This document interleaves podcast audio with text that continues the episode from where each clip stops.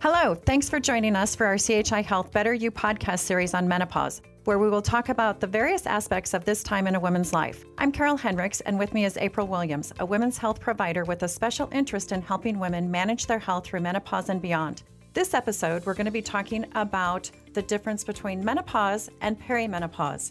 So let's get started. April, are you ready? I am. Great. So, perimenopause, what's the difference? What happens during perimenopause, and how is that different from actual menopause? Right. So, that's a good question. Um, I get that a lot in clinic when women come in and they want to discuss if they're going through menopause or if if it's something different. So, in short, what perimenopause is, it's the transition into menopause. Basically, what it is, it's marked by the beginning of symptoms of menopause, um, and it ends with the cessation of menses or your period. So, uh, with perimenopause, you still get your period, um, although it may be uh, kind of erratic. You might not know when you're getting it. You can skip some. Sometimes it can be light. Sometimes it can be heavy, but you still get your period. The difference with menopause is that it's a cessation of your menses for 12 months consecutively. So if you haven't had a period in 12 months consecutively, then it's safe to say that you're in menopause.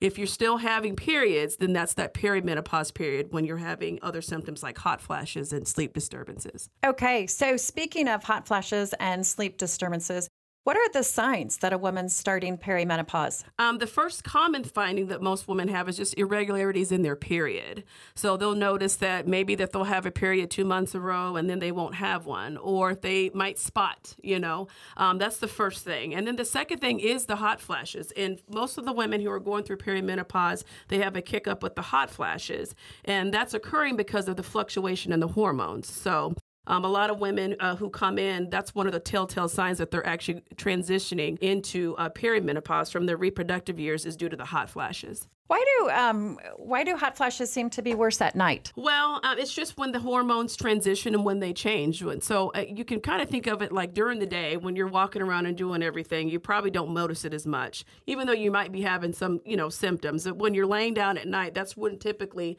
um, it happens, and that's just those fluctuation in the uh, in the hormones. So um, I know we try to tell women to get good rest and that type of thing, but it is tough. You know, if you're having hot flashes and night sweats at night, it's kind of difficult to to to do that. But there's things that we can have women do that can help them with better sleep as well. Okay, so about how long would you say perimenopause lasts for most women?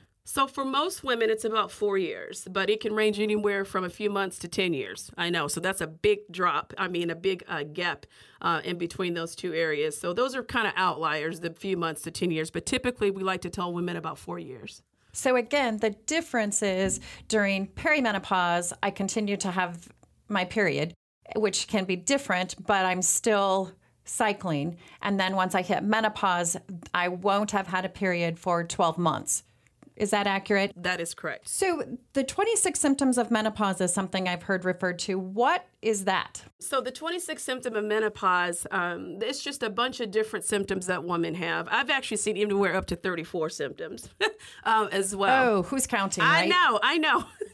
um, but just some of the common ones, though, are we kind of hit on a bunch of them, are like the night sweats. That's probably the most common um, night sweats and the hot flashes. And then you go into the mood swings um, sleeping difficulties, cognitive changes, and then we even transition to some of the things like bone loss, vaginal dryness, and, and um, generalized itching. So those are some of the, uh, just to name a few of some of the symptoms that women might have. So there's a lot going on during perimenopause and and then leading into menopause. And I know that in future episodes we're going to talk about menopause and some of the things that women can do to help during both the perimenopause and menopausal period anything else you'd like to to tell our listeners that can help with or or the difference between these two yeah, and, one thing I like to always point out to patients when they come in is, especially during the perimenopause period, is that they can still get pregnant. so I, I, I always like to stress that, you know, because they'll come in and they'll say, "Oh, well, I think I'm in menopause. I've, you know, I haven't had my period in the last uh, two months," and I'm just, you know, I have to stress to them just because you haven't had it in two months, it's really important to make sure you mark that calendar. It has to have that 12 consecutive months. So um, just because you're not getting your period every single month does not mean you still cannot get pregnant. So that's always something I always try to stress to patients so they don't have that unwanted, you know, surprise. Yes. Surprise. Exactly. That yes. might happen. So I always try and uh, reiterate that to patients when they come in. So I think we all know somebody who thought they were in menopause and and then had a little special Surprise, yeah. delivery. Yes. exactly right.